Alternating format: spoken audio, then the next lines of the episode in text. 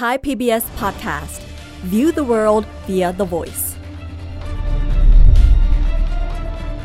เลือกตั้ง 66 เลือกอนาคตประเทศไทยอันนี้ของแกเราต้องเก็บเอาไว้ไว้จ่ายค่าบ้าน บ้านเช่า เช่าบ้านอะเดือนละสองพันห้าค่าน้ำค่าไฟต้องเก็บเอาไว้เลยนะคุณแกเนี่ยกินไม่ได้เลยพวกผมยังทำงานกันไหวถึงคนเกษียณมา ก็ยังทำกันไหว อยากให้พี่ป้าน้าอาที่เห็นใจหน่อยวัยสูงอายุอะค่ะ ก็ถือว่าเป็นเรื่องสำคัญที่เราจะต้องมีการวางแผนเตรียมตัวเพื่อที่จะเราเราจะสามารถแก่ไปโดยอย่างอย่างมีคุณภาพอะค่ะไม่แปลกที่เราต้องเรียนรู้สิ่งนี้เราอย่ากลัวกับมันเนี่ยครับเพราะว่าอย่าลืมว่าผู้สูงอายุเป็นสิ่งเกิดแก่เจ็บตาย ผู้สูงอายุถือว่าเป็น part หนึ่งของชีวิตดังนั้น อย่ากลัวที่จะเจอมันแล้วก็รับรู้แล้วก็ยอมรับที่จะอยู่กับมันให้ได้ครับ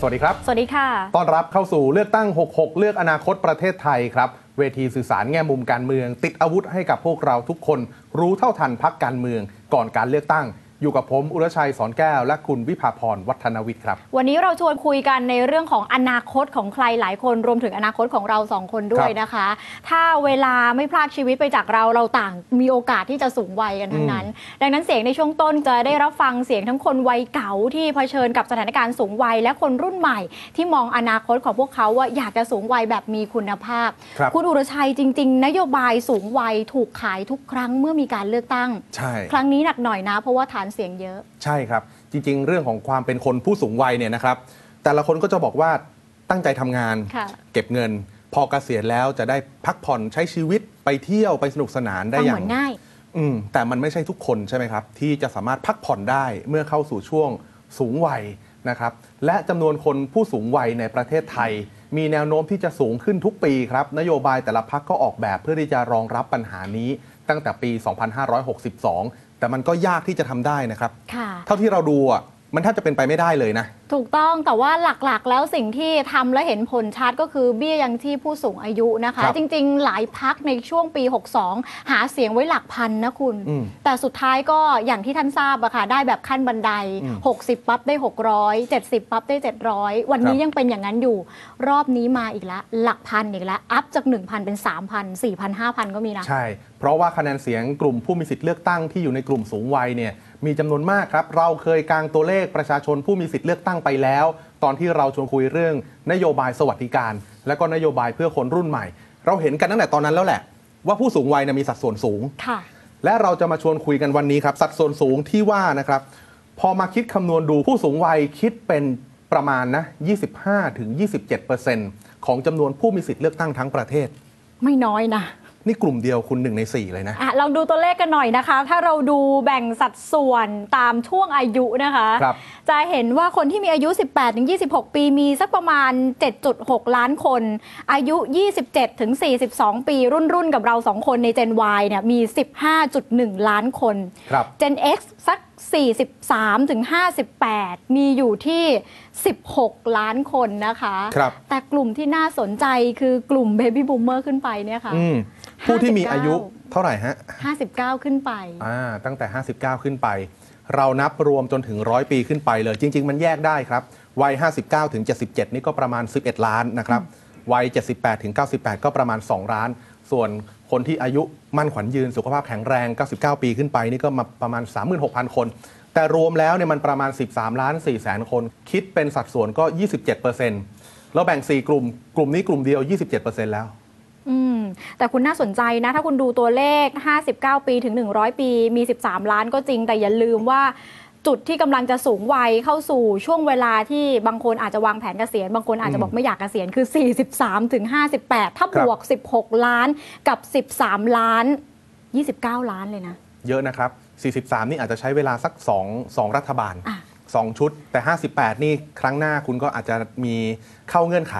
การรับสวัสดิการผู้สูงวัยแล้วล่ะนะครับเพราะฉะนั้นอย่างที่คุณวิภาพรบอกตัวเลขแนวโน้มเพิ่มขึ้นทุกทีฮะค่ะ เรื่องสังคมสูงวัยปรากฏ แล้วก็ได้ยินกันอย่างต่อเนื่องในบ้านเรา โดยเฉพาะปีนี้ 2566 บ้านเราเป็นสังคมสูงวัยโดยสมบูรณ์แล้วนะคะ กระทรวงการพัฒนาสังคมและความมั่นคงของมนุษย์ ก็มีเคยวิจัย แล้วก็เคยอืมคาดการณ์ประชากรสูงวัยด้วยนะคะ บอกจากปี 2563 ถึงปี 2573 ช่วงสัก 10 ปี หลายพื้นที่จะเข้าสู่สังคมสูงวัยระดับสุดยอดอืมอืมระดับสุดยอดเลยนะคะ ปัจจัยมีหลายอย่างค่ะหนึ่งในนั้นที่ถูกพูดถึงมากก็คืออัตราการเกิดที่น้อยลงครับถ้าเรานับย้อนไปจากวันนี้สถิติล่าสุดปี 65 นะคุณอืมย้อนไปสัก 10 ปีอัตราการเกิดลดลงครึ่งหนึ่งเลยนะคะ วันนี้เด็กเกิดอยู่ที่ 5 0 0แสนกว่าอืม แค่นั้นเองไม่ถึงล้านนะคะครับดังนั้นนี่เป็นเรื่องที่ทางภาครัฐเองพยายามพูดมาตลอดรัฐบาลในช่วงเวลาที่ผ่านมาก็เคยพูดมาตลอด มาตรการที่เราเห็นดิฉันเชื่อว่าจำกันได้ มีมาตรการสนับสนุนออกมาบอกจัดหายาบำรุงเออให้กับคุณแม่ที่อยากจะตั้งครรภ์ครับมีการทำงานประชาสัมพันธ์ ให้คนวางแผนอนาคต ให้มีลูก คุณคุณไหม คุ้นๆ เพิ่งจะประกาศมาไม่นานนี้เองนะคะ TDRI เคยวิจัยผลกระทบจากอัตราการเกิดต่ำเนี่ยค่ะครับทำให้ปี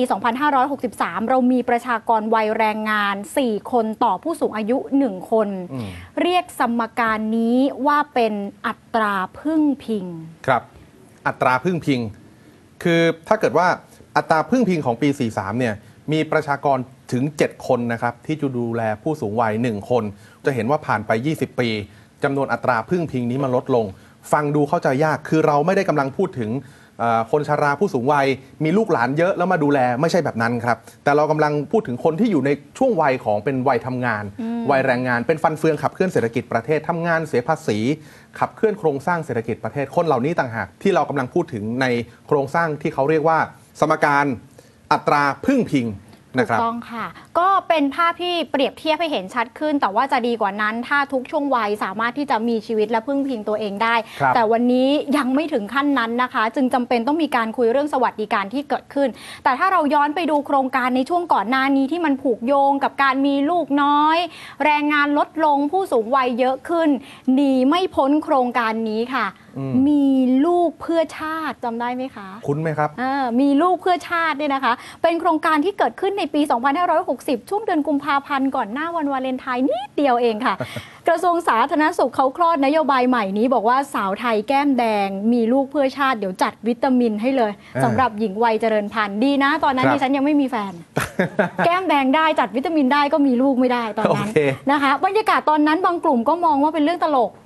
เออ แต่ในยะที่จริงเนี่ยเขาอยากจะเพิ่มอัตราการเกิดนั่นแหละค่ะ ใช่ แล้วก็จริง ๆ นโยบายนี้ไม่ได้เชียร์ให้คนมีลูก แต่ว่าเป็นการสนับสนุนให้คุณแม่ที่ตั้งครรภ์หรือครอบครับ ครัวที่วางแผนจะมีลูก วางแผนจริง ๆ ดูแลเรื่องสุขภาพจริง ๆ แล้วก็ต้องมีความพร้อมจริง ๆ ด้วย ปัญหาคืออัตราการเกิดหรือว่าการตัดสินใจของครอบครัวใดครอบครัวหนึ่งที่จะว่าที่จะมีลูก หรือจะไม่มีลูกเนี่ยมันคงไม่ได้ขึ้นอยู่กับแค่ว่ารัฐจัดหายาบำรุงให้ เอาไม่ได้ขึ้นอยู่กับวิตามิน ครับ ไม่เกี่ยวกับว่าแก้มแดงไหมจริงๆ วิตามินแก้มแดงเนี่ยเป็นชื่อที่เขาตั้งขึ้นมาน่ารักน่ารักนะค่ะคือเขาเป็นเรื่องของการบำรุงเลือดอืมคุณแม่ที่มีภาวะโลหิตจางอะไรอย่างนี้นะครับ แต่อย่างที่คุณบอกบรรยากาศตอนนั้นบางคนก็แซวไงอืมอะไรอะมาเปิดเอาวันที่ 10 กุมภาอีก 4 วันเขาจะวาเลนไทน์กันอยู่แล้วคุณมาขุนให้คนมีลูกค่ะแต่ประเด็นอย่างที่คุณวิภาพรว่าเขาไม่ได้เชียร์ครับเขาแค่สนับสนุนสำหรับครอบครัวที่พร้อมและอยากจะมี แต่อย่างที่เราบอกมันมีปัจจัยอื่นด้วยครับเข้ามาให้แต่ละครอบครัวต้องคำนึงว่าเราจะมีลูกดีหรือไม่ อย่างเช่น ปัจจัยทางเศรษฐกิจและการเมืองครับ การบริหารประเทศจากส่วนกลาง มันมีเสถียรภาพแล้วก็สร้างความมั่นใจให้กับคนเป็นพ่อเป็นแม่ที่จะมีลูกหรือไม่ ประเทศมีคุณภาพทางสังคม มากเพียงพอที่จะทำให้เขามั่นใจว่าถ้าเขามีลูกแล้ว ลูกเขาจะได้อยู่ในสถานที่ที่เป็นบรรยากาศที่ดีหรือไม่ และค่าครองชีพในสังคมนั้นๆ มัน เกื้อหนุนให้เขามีครอบครัวมีสมาชิกใหม่เพิ่มขึ้นมาหรือเปล่า เพราะค่าใช้จ่ายมันไม่น้อยจริง ๆ นะคะ มันจะมีข้อมูลจากทีมข่าวไทย PBS ที่เคยไปลงพื้นที่ทำข้อมูลบอกคน Gen Y ในยุคนี้ส่วนใหญ่ไม่อยากมีลูกเพราะยังมองไม่เห็นอนาคตครับและด้านหนึ่งก็มองว่าจะเลี้ยงไหวเหรอเพราะว่าเลี้ยงตัวเองก่อนนะหลายอย่างมันต้องจ่ายเยอะนะคะครับนี่ต้องบอกว่าเป็นช่วงหัวเลี้ยวหัวต่อสำคัญของสังคมสูงวัยบ้านเราทีเดียวค่ะ แล้วเราจะมองเรื่องนี้ให้เป็นวิกฤตหรือโอกาสมันก็ได้มันมีมุมคิดทั้งสองอย่างนะคะอืมก่อนอื่นชวนดูกันก่อนว่าผู้สูงอายุในบ้านเรามีปัญหาอะไรบ้าง เสี่ยงต่อการเป็นกลุ่มเปราะบาง มากน้อยแค่ไหน ลองดูชุดข้อมูลนี้ไปพร้อมกันนะคะคุณผู้ชม ถ้าเราดูจากชุดข้อมูลนี้ค่ะ เราจะเห็นหลายเรื่องที่เป็นปมซ่อนอยู่นะคะผู้สูงอายุเนี่ยค่ะ กลุ่มแรกอยู่ในภาวะพึ่งพิง หรือว่าผู้สูงอายุที่มีความพิการทุพพลภาพ มีแนวโน้มจะเพิ่มเป็น 1.6 ล้านคนในปี 2593 หรืออีก 28 ปีข้างหน้านี้ค่ะครับที่สำคัญผู้สูงอายุที่ป่วยทางสมอง ไม่ได้กระทบแค่ตัวบุคคลที่เป็นผู้สูงอายุนะคะ แต่ว่าส่งผลให้ครอบครัวต้องทุ่มเททั้งเงิน และเวลาในการดูแลด้วย 2 อีกปัญหาหนึ่งที่เจอคือผู้สูงอายุถูกทอดทิ้ง 3 คือผู้สูงอายุบางกลุ่ม เปราะบางถึงขนาดไม่มีรายได้ ถูกทอดทิ้งด้วยกลายเป็นคนไร้บ้าน ซึ่งช่วงโควิดที่ผ่านมามีผู้สูงอายุ 20%ไม่ต่ำกว่า 340 คนกลายเป็นคนไร้บ้านนะคะอื มมันพ่วงกับปัญหาทีสี่ 4 ก็คือเรื่องของความยากจน ซึ่งกลุ่มเนี้ยจำเป็นต้องได้รับการดูแลจากภาครัฐด้วย อืมนี่ถือเป็นกลุ่มเสี่ยงเปราะบาง หรือว่าบางคนอาจจะมองว่าเป็นกลุ่มเปราะบางอืม นะครับยังมีเรื่องของการไร้สิทธิ มีปัญหาสถานะบุคคล ปัญหาการยืนยันตัวตนต่างๆ การย้ายถิ่นและความหลากหลายทางเพศด้วย แต่ละปัญอ่าแต่ละปัญหาเนี่ยมันเจอกระจายอยู่ในสังคมของเราเนี่ยแหละครับโจทย์สำคัญคือ 1 คน ไม่ได้เจอแค่ปัญหาเดียวครับค่ะถ้าเจอปัญหาเดียวคือไม่มีใครอยากเจอปัญหา แต่ถ้าเจอปัญหาเดียวอาจจะช่วยเหลือได้ง่ายกว่าอืมแต่คนหนึ่งคนเจอปัญหาหลายมิติหลายด้านนะครับอืมมันเนี่ยท้าแหละทายค่ะทีเดียวสำหรับรัฐบาลในการจัดมาตรการต่างๆ เพื่อที่จะมาดูแล ผู้เปราะบางกลุ่มนี้นะครับค่ะ นี่ดิฉันยังไม่นับสัดส่วนประชากรหลาย ๆ ท่านที่วางแผนว่าไม่อยากมีลูกอืมอยากอยู่เป็นโสดเนี่ยนะคะ จะทำอย่างไรให้คนกลุ่มนี้เนี่ยสูงวัย และสามารถพึ่งพิงตัวเองได้อย่างมีศักดิ์ศรีด้วยอืมอันนี้เป็นประเด็นสำคัญ โจทย์ของสังคมที่ทั้งภาวะเศรษฐกิจ แล้วก็ปมทางการเมืองต่าง ๆ การพัฒนาประเทศที่เป็นปมปัญหาต่อรายได้ประชากรและการเกิดของประชากรเนี่ยเป็นปมที่ถ้าเรามองอีกทีเนี่ยเรื่องนี้มันซับซ้อนจริง ๆ นะคะ ทีนี้อยากจะบอกว่าพอเราคุยเรื่องนี้ไม่ใช่แค่ภาครัฐที่พยายามจะแก้ไขปัญหา มีบริการธุรกิจเพื่อสังคมหลาย ๆ บริการเขาเห็นปัญหานี้แล้วเขาทำไปก่อนแล้วครับอยากจะชวนดูตัวอย่างหนึ่งนะคะ หลายท่านอาจจะเคยได้ยินว่าวันนี้มีบริการ พาผู้สูงอายุไปหาหมอที่โรงพยาบาล ไปอยู่เป็นเพื่อนผู้สูงอายุอย่างนี้นะคะ บริการแบบนี้มีธุรกิจเพื่อสังคมที่ทำงานเกี่ยวเนื่องกับสังคมสูงวัยเปิดให้บริการอยู่ครับแต่มันปฏิเสธไม่ได้คุณดูรชัยว่าเขาก็มีค่าใช้จ่ายอืมฟรีไม่ได้หรอกครับเอออย่างบางส่วนเนี่ยมีบริการพาไปไหว้พระด้วยนะคุณ เอออืมเป็นการช่วยให้ผู้สูงอายุคลายเหงา แล้วก็ได้ทำกิจกรรมที่อยากจะทำนี่ยังเป็นรูปแบบการทำงานของธุรกิจเพื่อสังคมที่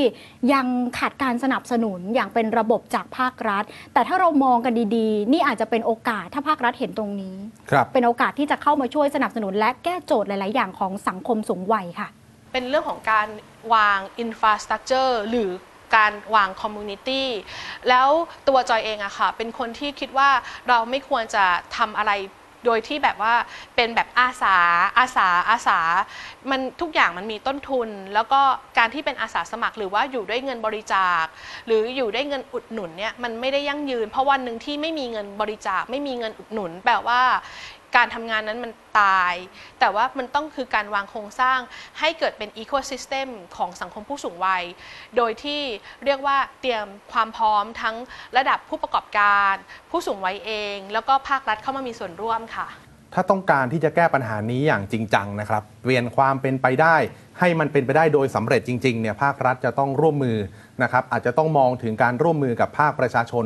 ภาคธุรกิจเอกชนต่างอืมๆมันมีโอกาสและก็ความเป็นไปได้ มันมีข้อเสนอหลากหลายนะครับในอดีตที่ผ่านมา เพราะว่าถ้าปล่อยไปแบบนี้ ไม่ใช่แค่สังคมสูงวัย แล้วสัดส่วนผู้สูงอายุจะเพิ่มมากขึ้นในขณะที่วัยแรงงานลดน้อยลง แต่มันยังมีปัญหาที่ตามมาอีกค่ะนะครับซึ่งเป็นเรื่องของสวัสดิภาพสวัสดิการทางสังคมของแต่ละคนทั้งนั้นผมนึกย้อนถึงคำคำหนึ่งที่เคยมีคนพูดไว้ว่า ถ้าคุณเป็นคนที่รายได้น้อยอืมพูดบ้านๆชวนคุยกันคุณผู้ชม ถ้าคุณเป็นคนจนคุณจ่ายแพงกว่าอืม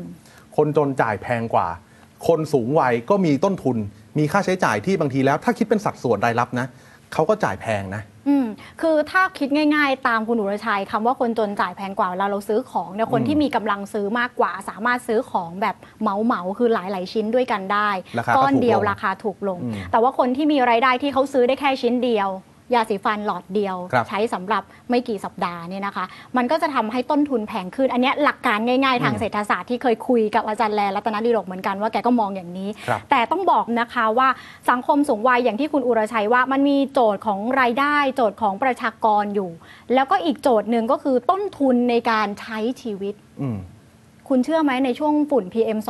2.5 คุณก็ต้องซื้อหน้ากาก ใช่ มากันฝุ่น เป็นช่วงที่ค่าใช้จ่ายประจำวันเพิ่มสูงขึ้นอ่าเป็นต้นทุนที่เพิ่มขึ้นโดยจำเป็นด้วย ถ้าพอมีกำลังซื้อคุณก็จะซื้อเครื่องกรองอากาศ ครับ จะได้สะดวกสบายหน่อย ราคาหลักพันนะคะอ่าแต่สำหรับผู้สูงอายุที่อาจจะรายได้น้อยด้วยค่ะ แล้วอยู่ในครอบครัวที่ไม่พร้อม การจะเข้าถึงอุปกรณ์เหล่านี้ในขณะที่โจทย์สิ่งแวดล้อมของบ้านเราก็มีเต็มไปหมด โดยเฉพาะเรื่องฝุ่นยิ่งยากเข้าไปใหญ่ ลองชมภาพนี้กันหน่อยนะคะ ดิฉันจะชวนไปดูสถานการณ์ที่เชียงใหม่ เชียงใหม่เนี่ยเป็นจุดที่ PM 2.5 5 พีคอยู่บ่อยๆ แดงอยู่บ่อยๆ ค่ะ ภาพนี้ส่งมาโดยนักข่าวพลเมืองมูลนิธิพัฒนางานผู้สูงอายุจังหวัดเชียงใหม่ คุณทศวรรษบุญมานะคะ คุณทศวรรษเล่าว่านี่คือภาพอาสาสมัครที่ลงพื้นที่ไปในชุมชนผู้สูงอายุรายได้น้อยในตัวเมืองเชียงใหม่ ในช่วงฝุ่นเยอะๆ ไปจัดกิจกรรม สอนประกอบพัดลม ทำเครื่องกรองฝุ่นแบบ DIY เนี่ยค่ะเมื่อสักครู่ที่เห็นอืมภาพทำแบบ DIY เลยเหตุผลที่ต้องทำแบบนี้ เพราะราคาถูกกว่า และผู้สูงอายุในชุมชนไม่มีไรายได้พอหรอกค่ะ ขนาด DIY ก็ไม่ได้หมายความว่าฟรีนะครับถูกก็ต้องมีต้นทุนอืมแต่มันน้อยกว่าอืมนี่เป็นรูปแบบหนึ่งที่เห็นว่าชุมชนท้องถิ่นพยายามช่วยกัน แล้วก็ปรับตัวในการดูแลผู้สูงอายุในสังคมสูงวัยค่ะเราเห็นสถิติว่าเชียงใหม่ของเราเนาะก็มีอ่าเครื่องฝุ่น PM 2.5เนี่ยมา แล้วก็อาสาสมัครนี่ได้นำความรู้เนาะความข้อมูลเกี่ยวกับ PM 2.5 บวกกับทักษะเบื้องต้นเนาะในการเขาเรียกว่าป้องกันโดยใช้หน้ากากหรือว่าทำเรียกว่าทำพัดลมอย่างง่าย DIY นะพัดลมที่จะช่วยกองฝุ่น เอาไปแนะนำให้กับทางครอบครัวของกลุ่มเป้าหมายที่อาสาสมัครที่จะไปทำงานตัวแล้วก็ครอบครัวเนาะเพื่อที่จะได้ขยายผลแล้วก็ทางภาพรวมก็น่าจะ ช่วยกันว่าช่วยดูแลป้องกันสุขภาพของผู้สูงอายุที่เราทำงานในพื้นที่นี่เป็นปัญหาเรื่องรายได้นะครับ ไม่แปลกที่ถ้าเป็นเรื่องของสวัสดิการแล้ว คนต้องหันมาฟัง โดยเฉพาะในกลุ่มที่เป็นเป้าหมายก็คือกลุ่มผู้สูงอายุ ย้อนกลับไปสัก 4 ปี หรืออาจจะในรอบ 10 ปีที่ผ่านมามันมีข้อเสนอแบบนี้ครับ ให้ขยายอายุเกษียณอืมไม่ว่าจะเป็นราชการหรือเอกชนบางที่นะครับปกติแล้วเราจะพูดกันในมุมราชการซะมากกว่าค่ะเหตุผลเนี่ยไม่ใช่ว่าขาดแคลนราชการมาทำงานนะแต่เหตุผลคือบางพักการเมือง เสนอว่าถ้าขยายอายุเกษียณราชการออกไป เขาจะมีเวลาได้เตรียมตัวเตรียมต้นทุนสำหรับการใช้ชีวิตหลังเกษียณใช้ชีวิตในช่วงสูงวัย แสดงว่าที่ผ่านมาเขาอาจจะยังเตรียมพร้อมได้ไม่มากพอค่ะหรือว่าอาจจะยังมียังมีเงินเก็บที่สะสมไว้ไม่มากพอที่จะอยู่ในช่วงที่สูงวัยได้ นี่ก็เป็นอีกประเด็นหนึ่งเหมือนกันคือ คือคุณยังไม่ทันจะมีเงินเลย แต่คุณ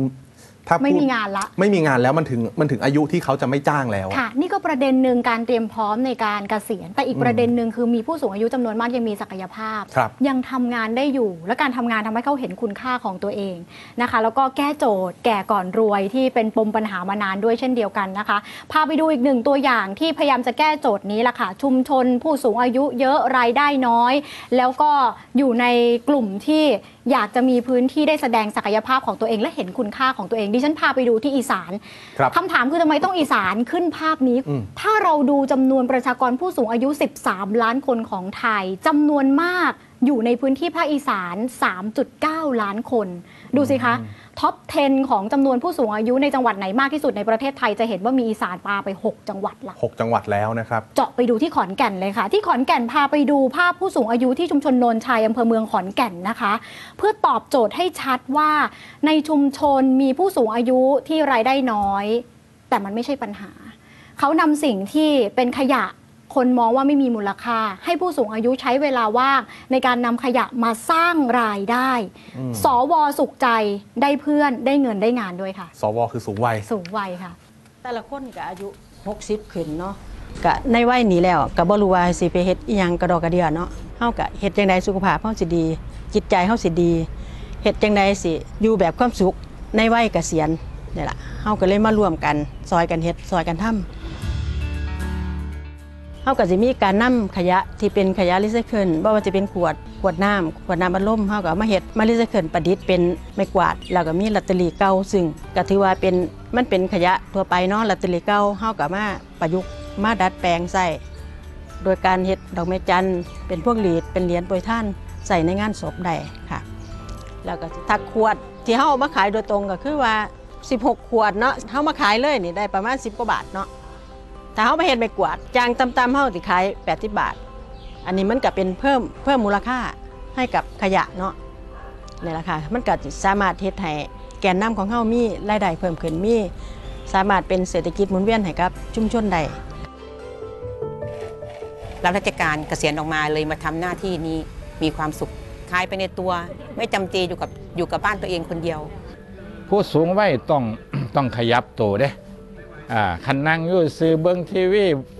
อ่าบ่ออกกำลังกายนี่มันบ่ได้บ่ได้เฮ็ดไม่กวดเฮ็ดนั่นเฮ็ดนี่ออกกำลังกายได้ประโยชน์กับสุขภาพเจ้าของ ได้ประโยชน์กับสุขภาพใจน้ำเด้ใจก็เบิกบานเห็นหมูเห็นพวกมาสิโอ้ยใจดีเลยสินั่งอยู่ผู้เดียวใจมันก็ได้เศร้าหมองมันก็เป็นเสมอ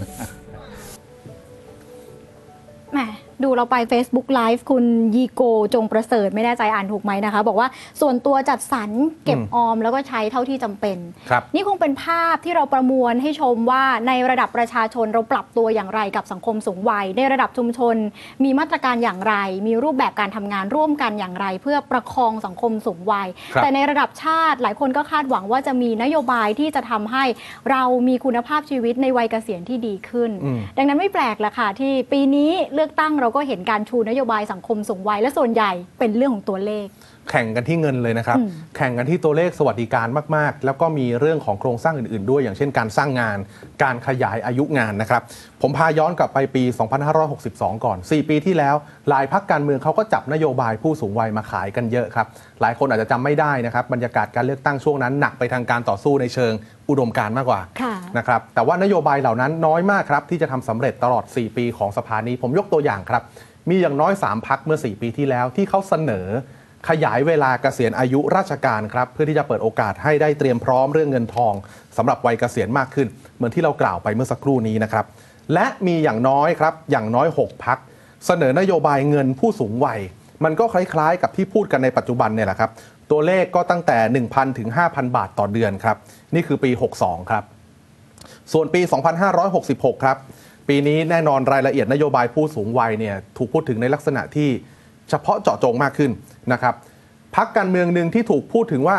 เอะชูนโยบายนี้มาตั้งนานแล้ว แทบจะก่อนใครเพื่อนเลยก็คือพักของคุณหญิงหน่อยนะครับพักไทยสร้างไทยของคุณหญิงสุดารัตน์เกยุราพันธ์ไปพูดเรื่องของบำนาญประชาชนอ่าซึ่งมันมีเรื่องตัวเลขของผู้สูงวัย ที่จะได้รับสวัสดิการได้รับบำนาญอยู่ในนั้นด้วย กรณีไทยสร้างไทยเนี่ยเบี้ยคนชราเดือนละ 3,000 บาท เยอะไหมมันกระโดดขึ้นจาก 4 ปีที่แล้วนะ อ๋อสิปีที่แล้วส่วนใหญ่พูดหลักพันอะคหรับ นึ่งพันแต่วันนี้ก็สามพันกระโดดขึ้นมาสองเท่า อ่าประมาณนั้นหลักร้อยยังมีเลย 4 ปีที่แล้วนะครับพักรวมไทยสร้างชาติครับพลเอกประยุทธ์จันทร์โอชาประกาศไปแล้ว บนเวทีปราศัยที่นครราชสีมา บอกว่าจะปรับเบี้ยยังชีพผู้สูงอายุครับ แบบขั้นบันไดเป็นเหมาจ่ายเท่ากันทุกช่วงวัย 1,000 บาทเอาไปเลยอืมประมาณนี้ และมีอีกนโยบายหนึ่งที่คุณวิภาพรเพิ่งเสนอไป คือเขาก็ออกแบบนโยบายว่าเขาจะลดภาษีให้เอกชนที่จ้างงานผู้สูงวัยด้วยอ๋ออมมีเพิ่มมานะครัคะบไปดูเพื่อไทยหน่อยไหมคะ เพื่อไทยเองคุณสุทินคลังแสง